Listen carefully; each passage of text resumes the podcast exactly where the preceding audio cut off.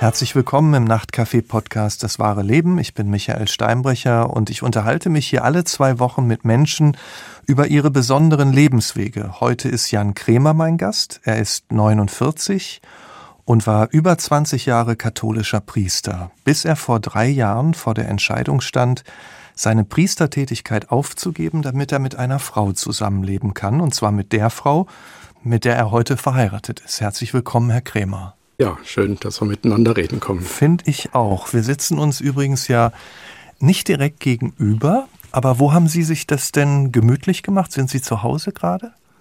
Ja, ich bin zu Hause, und zwar im Arbeitszimmer meiner Frau. Okay, und da haben Sie jetzt Ihre Ruhe auf jeden Fall. Da habe ich meine Ruhe, ja. Die Kinder haben gerade noch Hausaufgaben gemacht und jetzt haben sie das Feld geräumt, damit ich hier... Na wunderbar. Mhm. Ich habe es ja gesagt, Sie waren viele Jahre katholischer Priester. Wie sehr fühlen Sie sich eigentlich auch heute noch diesem Beruf oder dieser Berufung verbunden? Das Priestersein, es ist ja wirklich eine Berufung, und ich fühle mich auch heute noch dem verbunden, und rein kirchenrechtlich bin ich auch nach wie vor Priester, darf nur lediglich dieses Amt eben nicht mehr ausüben. Und gibt es denn Momente, in denen Sie sich auch in dieses Amt zurückwünschen? Zurückwünschen würde ich nicht sagen. Ich denke schon immer mal dran, dass es vielleicht schade ist, dass ich dieses Amt nicht mehr ausüben darf. Aber ich bin in meiner neuen Welt eigentlich so gut angekommen, dass ich mich in der auch wohlfühle. Sind Sie denn so gut angekommen, dass Sie sich manchmal fragen, wie habe ich so lange als Priester im Zölibat ausgehalten? Frag ich mich schon manchmal, aber andererseits war auch jedes Jahr, was ich als Priester und im Zölibat gelebt habe, ein gutes Jahr und ein schönes Jahr. Also ich tue keines dieser Jahre bereuen in dem Sinne oder sagen, es war eine Qual, auf keinen Fall. Auch diese Zeit als Priester war eine gute und schöne Zeit. Damit ich so die Zäsuren in Ihrem Leben auch so richtig verstehe, fangen wir doch vielleicht einfach früher an. Wie und wo sind Sie aufgewachsen? Erzählen Sie mal ein bisschen. Ja, ich bin da aufgewachsen, wo ich auch heute lebe, in Meiersbach. Das ist ein kleines Dorf in der Rhön, hat knapp 300 Einwohner, und ich sag mal, da bin ich eigentlich so ganz normal aufgewachsen als Kind. Das Heimathaus, das war mal ein Bauernhof früher, da gab es viel Platz drumherum, da hatten wir viel Platz als Kinder zum Spielen. Ich habe noch einen älteren Bruder. Und da gab es eigentlich so keine Grenzen. Und zur Schule mussten wir immer mit einem Bus fahren. Und sonntags war auch die Regel, dass wir in die Kirche gehen. Welche Rolle? Da wurde niemand dazu gezwungen, aber das war einfach so. Aber welche Rolle hat, wenn Sie es schon auch ansprechen, die Kirche und die Religion für Sie gespielt? An diesem Sonntag, aber auch vielleicht darüber hinaus in der Familie?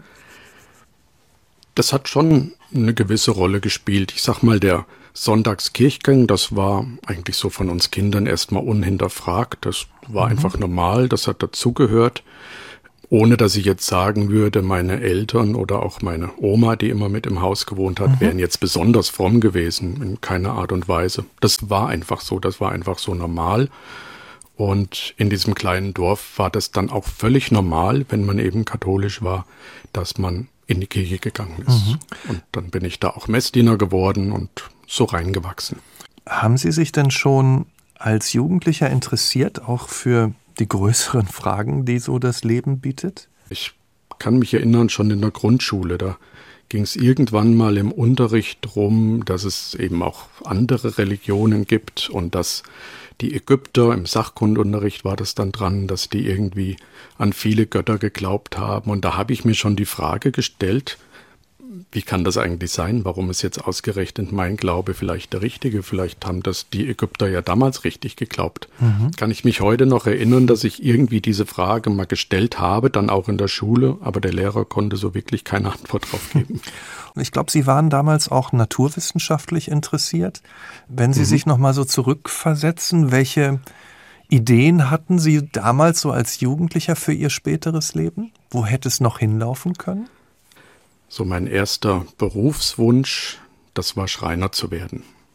Mein Opa war Schreiner, der ist allerdings schon gestorben, dann auch als ich 8 war.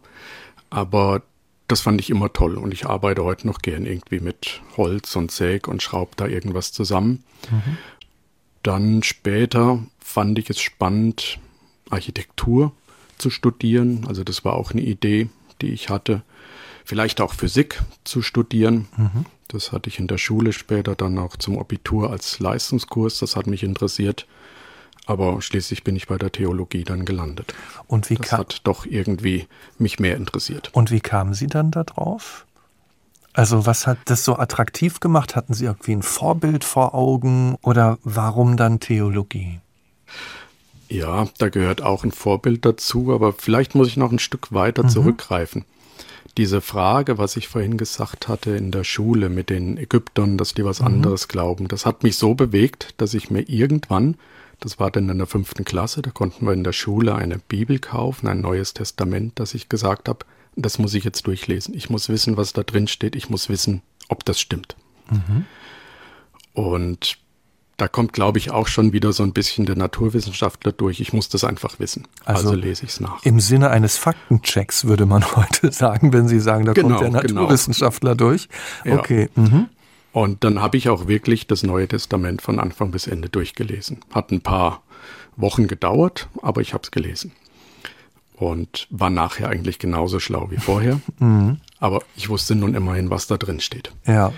Und ich war dann in meiner Heimatgemeinde auch Messdiener, so in das kirchliche Leben eingebunden. Und der damalige Pfarrer, der vor kurzem jetzt erst in den Ruhestand gegangen ist, der war für mich eine wichtige Person, auch als Vorbild. Er hat Kinderfreizeiten organisiert, da war ich mit dabei, dann auch als Betreuer. Er hat mich da auch gefördert und das fand ich einfach dann auch spannend, so den Glauben, sich für den Glauben zu interessieren und gleichzeitig das ja auch als Beruf zu haben. Das hat mich einfach fasziniert, Menschen da irgendwie den Glauben auch weiterzugeben, mit Menschen über den Glauben zu sprechen. Das fand ich dann schon toll. Und wie war dieser Pfarrer dann? War es, dass er fördern konnte, dass er auch Erfahrungen weitergeben konnte? Oder was hat Sie an ihm so angesprochen? Wie würden Sie das im Nachhinein sehen?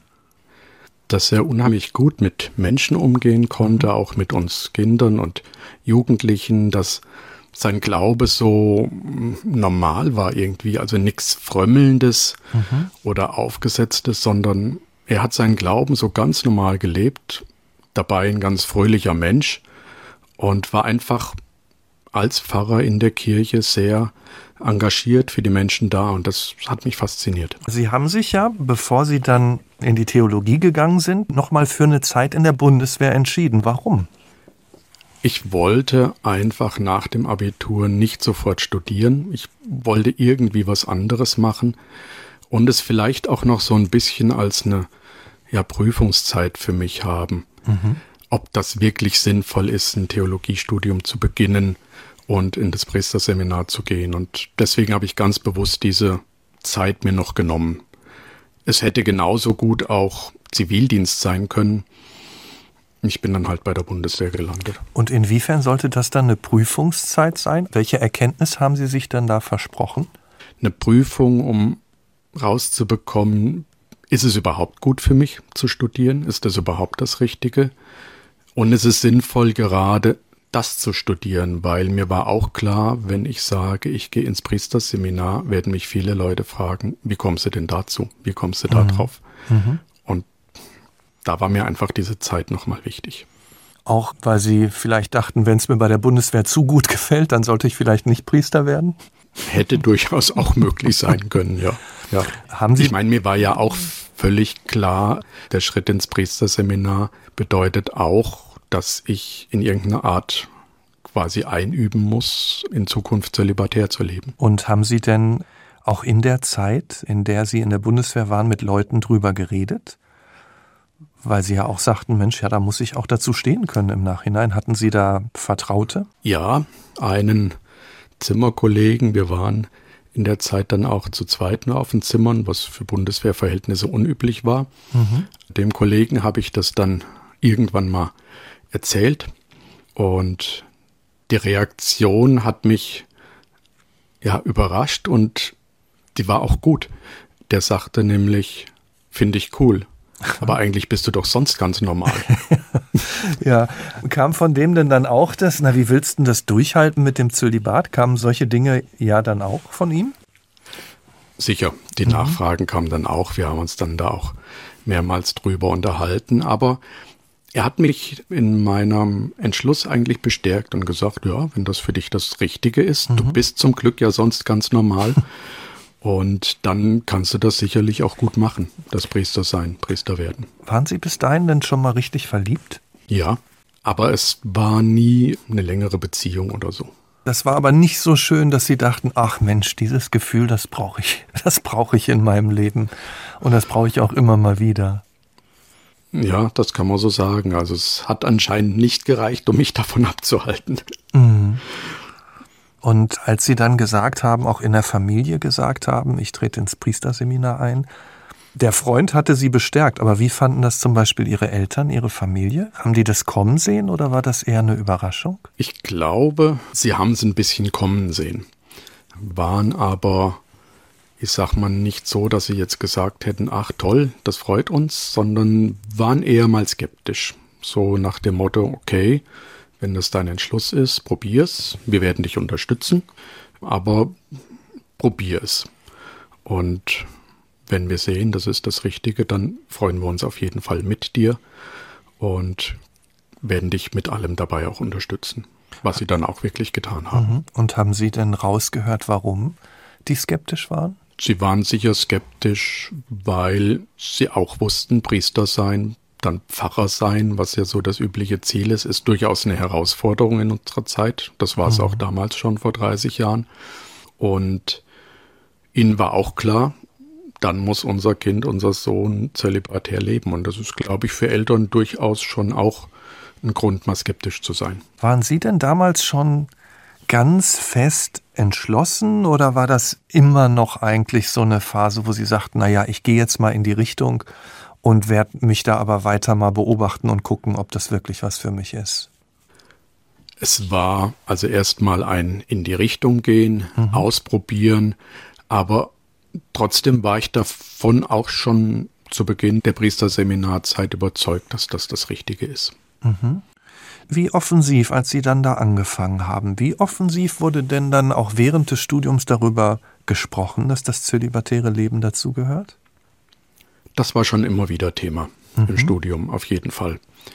Dass das dazugehört und dass das ja auch durchaus Gründe gibt, warum es so ist. Die Gründe wurden formuliert, die Probleme damit wurden formuliert. Also man ist da nicht einfach reingeworfen worden, wird schon alles gut, sondern es ist darüber gesprochen worden, auf jeden Fall.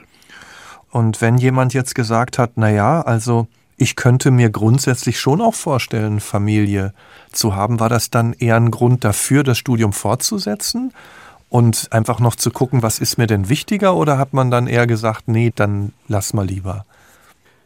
Der damalige Leiter des Priesterseminars, der hat eigentlich immer gesagt, wenn ihr euch vorstellen könnt, eine Familie zu haben, dann könnt ihr auch gut Priester werden. Weil er einfach sagte, wir brauchen auch als Priester ganz normale Männer.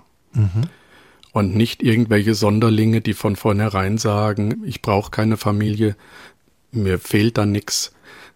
Denn dann, wie mein Kollege da gesagt hat, ist man ja vielleicht dann doch nicht so ganz normal. Denn ich glaube, irgendwo Familie, im Großen und Ganzen braucht es doch jeder. Und sehnt sich jeder irgendwie danach. Nun ändert sich ja unsere Vorstellung von dem, was normal ist in der Gesellschaft, immer mal wieder. Ja, also die Einstellung zur Homosexualität hat sich verändert. Vieles hat sich in den letzten Jahren und Jahrzehnten verändert. Die Position der Frau, all das, was wir unter Diversität verstehen, das hat sich ja immer wieder geändert. Aber ich glaube, da kommen wir auch noch mal dazu. Aber Sie haben trotzdem ja damals gesagt, ich möchte diesen Weg gehen. War das dann auch so ein Gefühl, das ist eine klare Rolle für mich? Da habe ich jetzt so einen Lebensentwurf. Wenn Sie noch einmal beschreiben, was so den Reiz ausgemacht hat für Sie?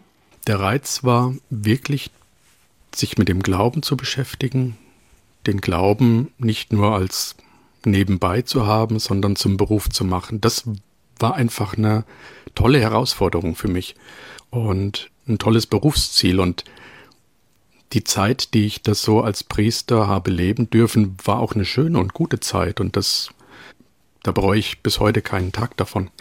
Und klar war dann eben, dazu gehört ehelos leben. Mhm. Und das ist etwas, was ich sag mal, in Kauf genommen habe, auch davon überzeugt war, es ist richtig so. Also Sie haben viele Jahre lang das Gefühl gehabt, Sie gehen in Ihrem Amt auf und das ist einfach Ihre Berufung, die Sie da dann auch leben. Kann man so sagen, ja? Ja, kann man auf jeden Fall so sagen. Wenn Sie zurückdenken an diese Zeit, in welchen Situationen hatten Sie auch so ganz tief das Gefühl, ich bin hier am richtigen Ort, ich bin am richtigen Platz?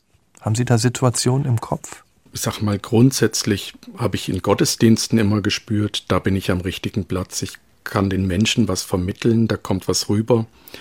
Und dann natürlich in der Begleitung von Menschen als Seelsorger, gerade so an den Knotenpunkten des Lebens, wenn ein Kind geboren wurde, die Taufe anstand oder wenn Familienfeierlichkeiten waren innerhalb der Kirche, Erstkommunion oder Firmung, die Begleitung von Eheleuten zum Sakrament der Ehe hin, das war immer wunderbar und ganz wichtig, und da habe ich immer gespürt, wie wichtig der Dienst ist die Begleitung von Angehörigen, von Verstorbenen. Mhm. Also da habe ich eigentlich immer auch Befriedigung dabei gespürt, das tun zu dürfen und habe mich da am richtigen Platz gewähnt. Mhm. Und das bis zum letzten Tag.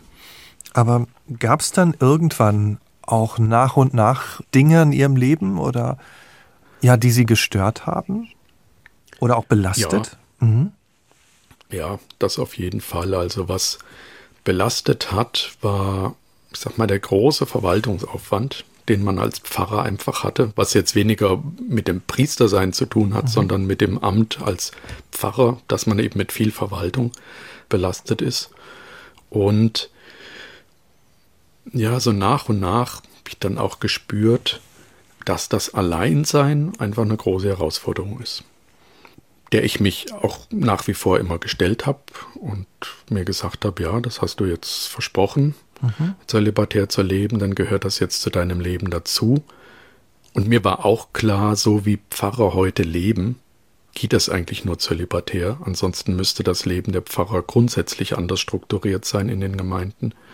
Aber ich sag mal, so eine gewisse Einsamkeit, die hat sich dann so mit der Zeit schon eingeschlichen. Ich meine, Sie waren gerade vielleicht so Sonntagnachmittags, wenn Gottesdienste rum waren, sämtliche Feierlichkeiten rum waren, alle waren so bei ihren Familien und dann bin ich halt in mein Pfarrhaus getrottet und mal gucken, ob irgendein anderer Pfarrer noch Zeit hat und wir unternehmen was.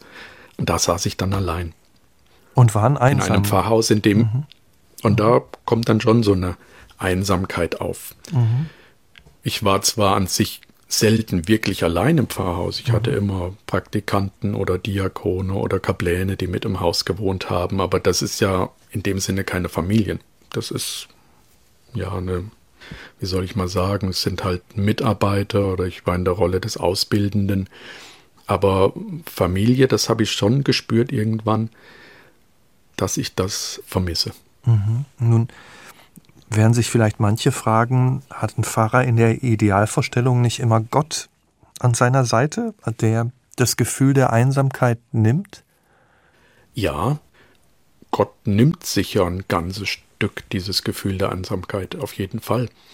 Und es ist schon auch eine Beziehung, die man als Priester lebt mit Gott, die aber auch jeder andere, der kein Priester ist, in dem Sinne leben kann, eine gute Beziehung zu Gott. Aber im Letzten hat es für mich nicht das sein können, was, ich sag mal, menschliche Zuneigung, Liebe im Alltäglichen darstellt. Das, was Sie in Ihrer Berufung gelebt haben und was Sie auch, gefühlt haben, was Sie befriedigt hat, was Ihnen das Gefühl gegeben hat, am richtigen Platz zu sein, das hatte ja schon Gewicht, kam trotzdem dann durch diese Einsamkeit mehr und mehr dann wirklich auch die Frage auf, ist das wirklich mein Leben? Ich habe mir die Frage eigentlich kaum so gestellt. Mhm. Das war einfach mein Leben.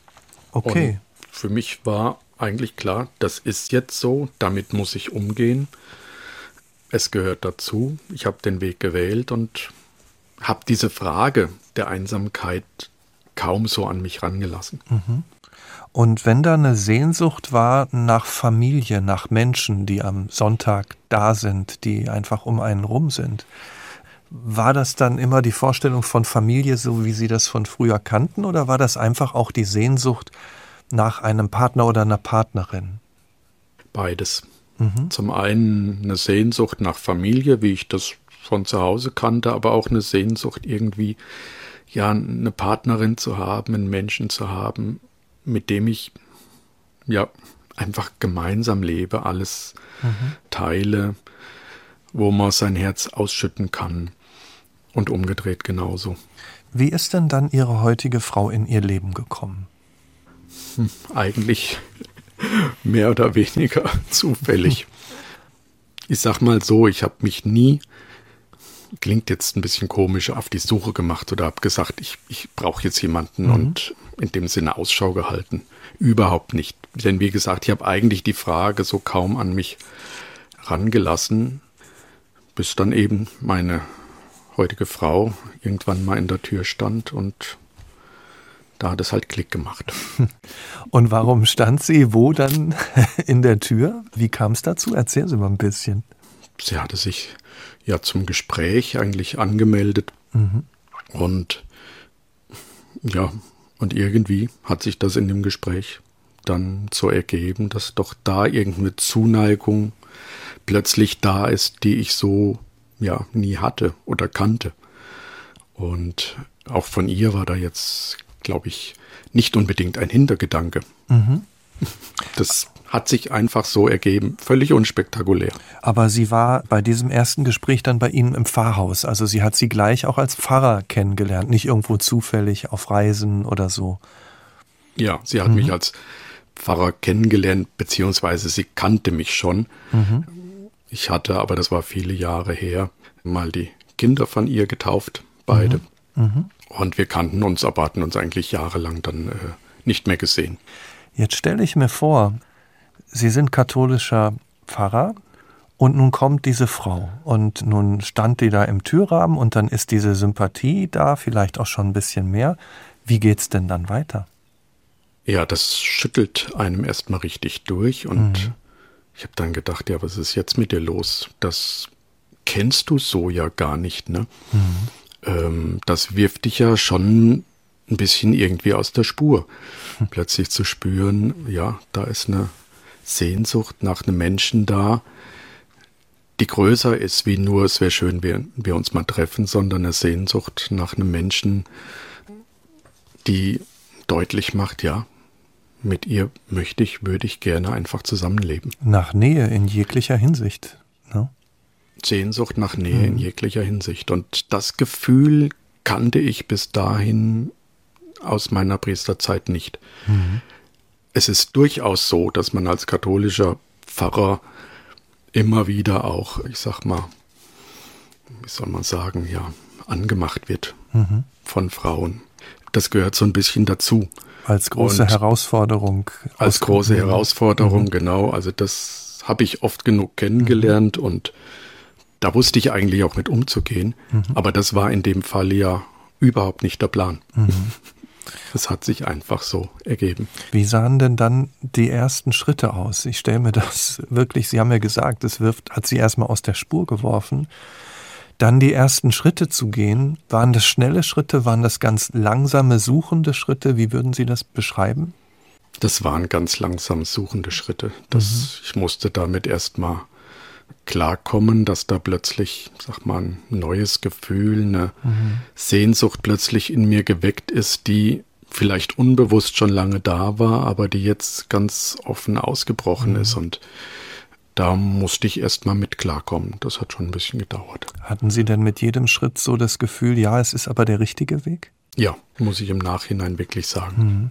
Klar, Zweifel waren da immer wieder, ne? Und ich hab auch einen guten Kumpel, der auch Priester ist und den habe ich da recht schnell mit ins Boot genommen und ihm davon erzählt und habe auch da immer so ein bisschen mich ja rückgemeldet sozusagen und hatte da auch gute Unterstützung. Er hat mich in keinerlei Richtung gedrängt, aber er hat das in guter Art und Weise begleitet und mir immer geholfen, mich selbst zu reflektieren. Was ist da eigentlich jetzt mit dir los? Ne? Was willst du eigentlich? Wo geht dein Weg hin? Und da war mir dann aber doch auch recht schnell klar, diese Liebe, die ich da verspüre, die ist auf Dauer nicht vereinbar mit dem, was ich bin. Als sie merkten, es zieht sie zueinander, ich stelle mir das so vor, ja, wie geht's dann weiter? Ist da noch eine Angst vor dem Entdecktwerden da? Da haben sie sich gleich getraut, diese Liebe auch zu zeigen und also das, wie gesagt, für sie, es ist ja unvergleichlich, für sie stand ja da wirklich ihr Lebensentwurf auf dem Spiel. Ne? Ja, wir beide waren uns sehr schnell klar, dass das wirklich Liebe ist, die uns da verbindet, aber natürlich war auch klar, das darf niemand mitbekommen. Dass, wenn es mitbekommt, ist das wie eine große Bombe, die platzt. Das heißt, dieses sich treffen, sich sehen, das musste immer irgendwie, ja, geheim laufen. An irgendwo, wo man unbekannt ist, und als Pfarrer ist man nun mal relativ bekannt. Das im Nachhinein, das war eigentlich grausam. Immer diese Angst zu haben, dass man entdeckt wird und sich da erklären muss. Und das wollte ich gerade fragen, weil es kann ja vielleicht auch spannend sein, aber Sie haben es auf jeden Fall diese Zeit als grausam empfunden im Nachhinein, weil es von Angst begleitet war wahrscheinlich. Weil es von Angst begleitet war und weil es ja in einer gewissen Art und Weise ja ein Doppelleben ist. Und ich wollte alles, nur kein Doppelleben führen. Und mir war auch von Anfang an klar, das kann nie ein Dauerzustand sein. Ich muss irgendwann eine Konsequenz ziehen. Und ich habe immer gesagt, ich möchte morgens in den Spiegel schauen können und nur ein Leben führen und keine zwei Leben. Wie schnell haben Sie dann diese Entscheidung getroffen? Bis die Entscheidung für mich oder für uns beide endgültig gefallen war, ist schon, denke ich, fast ein Jahr ins Land gegangen, wo wir uns näher kennengelernt haben und dann wirklich sicher waren, ja, okay, es ist wirklich das Richtige für uns. Und dann habe ich, da bin ich vielleicht auch wieder der Naturwissenschaftler oder Mathematiker, dann habe ich meinen Kalender genommen und geguckt, so, da und da und da und da sind noch Termine, da hast du irgendwelche Hochzeiten zugesagt, das wird alles sauber abgearbeitet. Und dann haben wir für uns quasi einen Tag festgelegt, mit dem es dann quasi an die Öffentlichkeit darf. Wen haben Sie eingeweiht? Weil so ein Plan, auch so ein Zeitplan, da werden ja vielleicht Fragen kommen, warum danach keine Termine mehr und so. Wer musste auch davon wissen? Oder wer sollte auch davon wissen? Im Prinzip eine der ersten, die ich einweihen musste, war natürlich die Sekretärin, die Termine macht und die das auch wunderbar aufgenommen hat und da wirklich toll mit umgegangen ist und mich unterstützt hat in großartiger Art und Weise, das muss ich sagen, denn Termine laufen halt nun mal über das Fahrbüro, über die Sekretärin und da musste dann eben ganz korrekt gearbeitet werden. Und als der Tag dann gekommen war, die Termine waren alle abgearbeitet, wie ist es dann gelaufen? Also haben Sie sich vor die Gemeinde gestellt oder wie wurde es dann kommuniziert? Ich musste es auch vorher natürlich noch weiter kommunizieren. Der Personalchef des Bistums, den habe ich dann auch eingeweiht und dann habe ich auch gesagt, so und so würde ich das gerne handhaben, dass bis dahin alle Termine abgearbeitet sind und dass es dann öffentlich gemacht werden kann. Und das war letztendlich rein praktisch so, dass der Personalchef die Gottesdienste an dem Sonntag gehalten hat und an dem Sonntag in 2018 dann auch der Gemeinde das selbst verkündet hat, dass der Pfarrer eben vom Dienst suspendiert ist, weil er mit einer Frau leben möchte und die zölibatäre Lebensweise nicht mehr weiterführen kann. Und wo waren Sie in dem Moment, als er das vorgetragen hat? Waren Sie in unmittelbarer Nähe oder wo haben Sie auf das gewartet, was jetzt kommt? Nee, ich habe mich aus dem Staub gemacht zu dem Kumpel, Priesterkumpel und war das Wochenende dann bei ihm, weil im Pfarrhaus neben der Kirche, das hätte dann nicht funktioniert. Und welche Reaktionen sind gekommen? Sehr viele Reaktionen.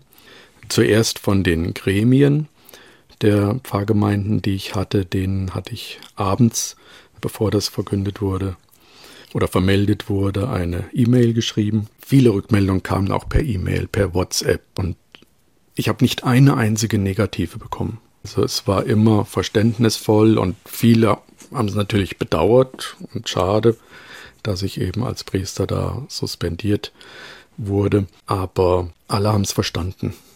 Und vermutlich die damit nicht umgehen konnten oder die sauer oder ärgerlich drüber waren, die haben mir wahrscheinlich ganz einfach nichts zurückgemeldet. Mhm. Und wie lief dann der Auszug aus Ihrem alten Zuhause, aus dem Pfarrhaus? Ist es so, dass Sie dann da hingegangen sind, nochmal viele Hände geschüttelt haben? Oder wie ist das? Ich stelle mir das gerade so ganz praktisch vor. Nee, also viele Hände habe ich nicht mehr geschüttelt, sondern habe mich im Prinzip im Pfarrhaus verschanzt und meine Kisten gepackt. Mhm. Sonntags wurde das vermeldet und dienstags kam der große Umzugs-LKW und bin ich dann ausgezogen. Es ging natürlich ständig Telefon oder an der Haustür hat's geklingelt, Zeitung hat angerufen, Radiosender, Fernsehen auch. Da habe ich aber nichts an mich rangelassen. Weil Sie einfach auch für sich die Zeit brauchten und es privat halten wollten? Gut, privat halten konnte man sowieso nicht. Am nächsten Tag stand das ja sowieso dann auch in der lokalen Presse und in der Zeitung und auch in überregionalen Zeitungen. Ich wollte einfach keine große Welle daraus machen.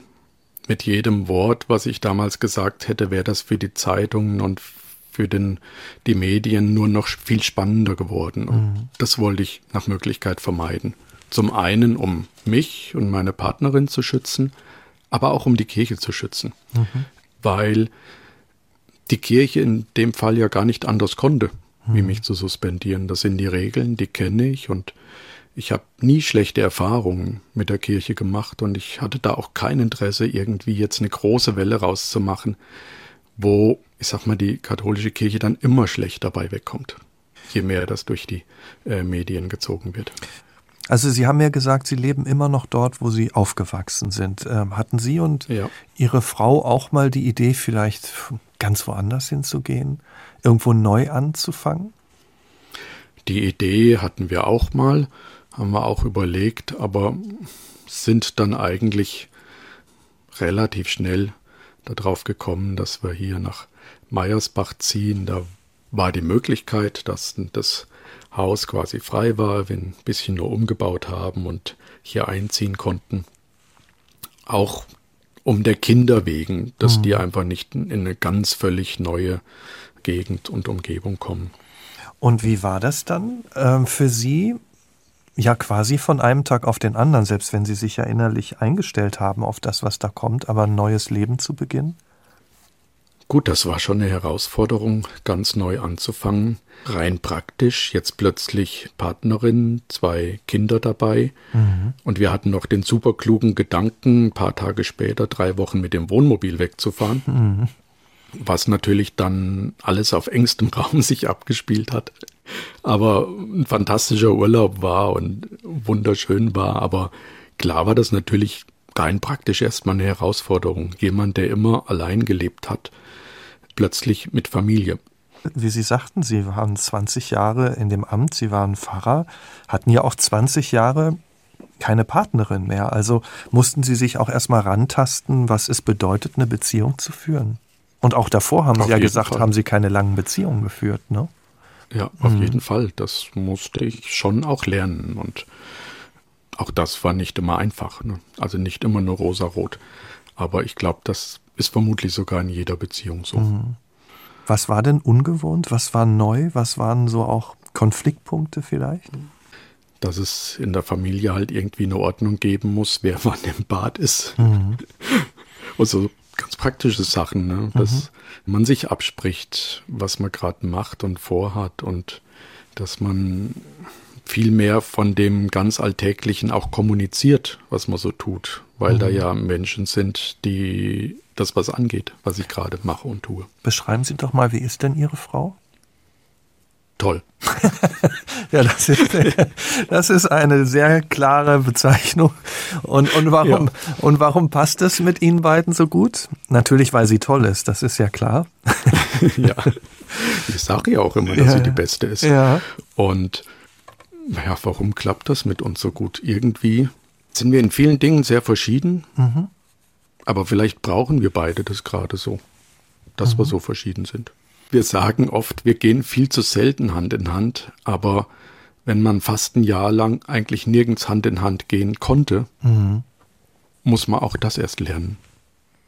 Das war auch ein Punkt, der plötzlich neu war. Wir müssen uns nicht mehr verstecken. Es darf uns mhm. jeder sehen. Mhm. Wir dürfen Hand in Hand gehen und machen es vielleicht manchmal viel zu selten, weil wir uns das so nicht angewöhnen konnten. Haben Sie auch um das Alte manchmal getrauert? Getrauert wäre das falsche Wort. Ich finde es schade, das finde ich nach wie vor schade, dass ich nicht mehr den Dienst als Priester ausüben darf. Mhm. Das finde ich schade, weil ich nach wie vor eine Berufung in mir spüre, ja, ich sag mal, den Glauben weiterzugeben. Getrauert habe ich aber eigentlich nicht um die Art und Weise, wie ich als Pfarrer gelebt habe oder leben musste. Das sind zwei doch verschiedene Dinge. Und mir auch klar ist, mit Familie kann man dieses Pfarreramt, so wie es gelebt wird, eigentlich kaum wahrnehmen. Mhm. Und von daher, es ist ein Trauern, dieses Priesteramt nicht mehr ausüben zu dürfen, aber es ist kein Trauern um die, ich sag mal, ganz konkrete Stelle. Mhm. Schade ist es natürlich, dass viele Kontakte jetzt dadurch auch verschwunden sind, aufgegeben wurden, aber das ist einfach so. Sie haben ja gesagt, ich höre da so raus, zu den handelnden Personen hatten Sie aber eine gute Beziehung und Sie wollten da auch im Guten gehen. Aber wie ist denn Ihr Verhältnis zur Kirche insgesamt? Was sollte sich da auch ändern?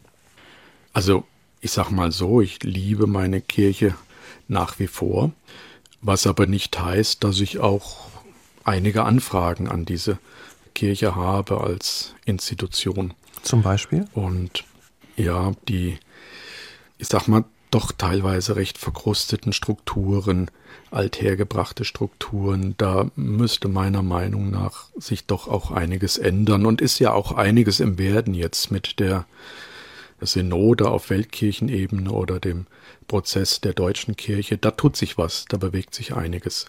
Und das finde ich auf jeden Fall sehr gut. Können Sie eine Frustration nachvollziehen von vielen, die sagen, ach, also so einen wirklichen Erneuerungsprozess, den gibt's aber eigentlich so, erkenne ich den nicht oder wenn, dann geht das viel zu schleppend. Können Sie das nachvollziehen und haben Sie das auch in sich? Ja, es geht viel zu schleppend und das frustriert natürlich auf Dauer und darunter leidet die Kirche ja auch da. Ich meine, die Austrittszahlen kommen nicht irgendwo her. Ne? Es geht den Menschen alles viel zu langsam. Und ich weiß aber auch, ich kenne nun Kirche lange genug auch von innen. Das dauert eben seine Zeit. Es ist ja kein Unternehmen, was ich schnell mal umkrempel, sondern es ist ein Global Player sozusagen. Da ist ganz klar, dass solche Reformbewegungen einfach viel, viel, viel Zeit brauchen. Wir haben über das geredet, was sich in unserer Gesellschaft, oder zumindest haben wir schon mal angedeutet, was in unserer Gesellschaft sich ja alles verändert hat. Es ist noch zeitgemäß, dass Frauen keine Priesterinnen werden können in der katholischen Kirche? Ich denke nicht, dass es noch zeitgemäß ist. Ich könnte mir gut vorstellen, dass Frauen Priesterinnen sein könnten. Und auf jeden Fall, warum sollten sie es nicht sein, ganz ehrlich? Warum sollten sie nicht den Glauben weitergeben können, weitertragen können? Und dies auch sakramental als Priesterin, kann ich mir auf jeden Fall vorstellen. Und wenn Sie an das zölibatäre Leben denken, sagen Sie, warum soll das denn noch weiter so bleiben? Würden Sie sagen, ist das zukunftsfähig noch? Ich kann schwer sagen, ob das wirklich noch zukunftsfähig ist. Wie vorhin schon auch gesagt, so wie heute Pfarrer leben, und die meisten Priester sind ja Pfarrer, das ist mit Familie nicht vereinbar. Das hält keine Familie aus. Das ist ein 24-Stunden-Job, Tag und Nacht. Das geht eigentlich nur zölibatär. Das heißt, wenn die zölibatäre Lebensweise fallen sollte, muss sich die Art und Weise, wie Priester ihren Dienst leben, wie ganz konkret Pfarrer ihren Dienst leben, sich grundlegend auch ändern. Sonst würde das schiefgehen.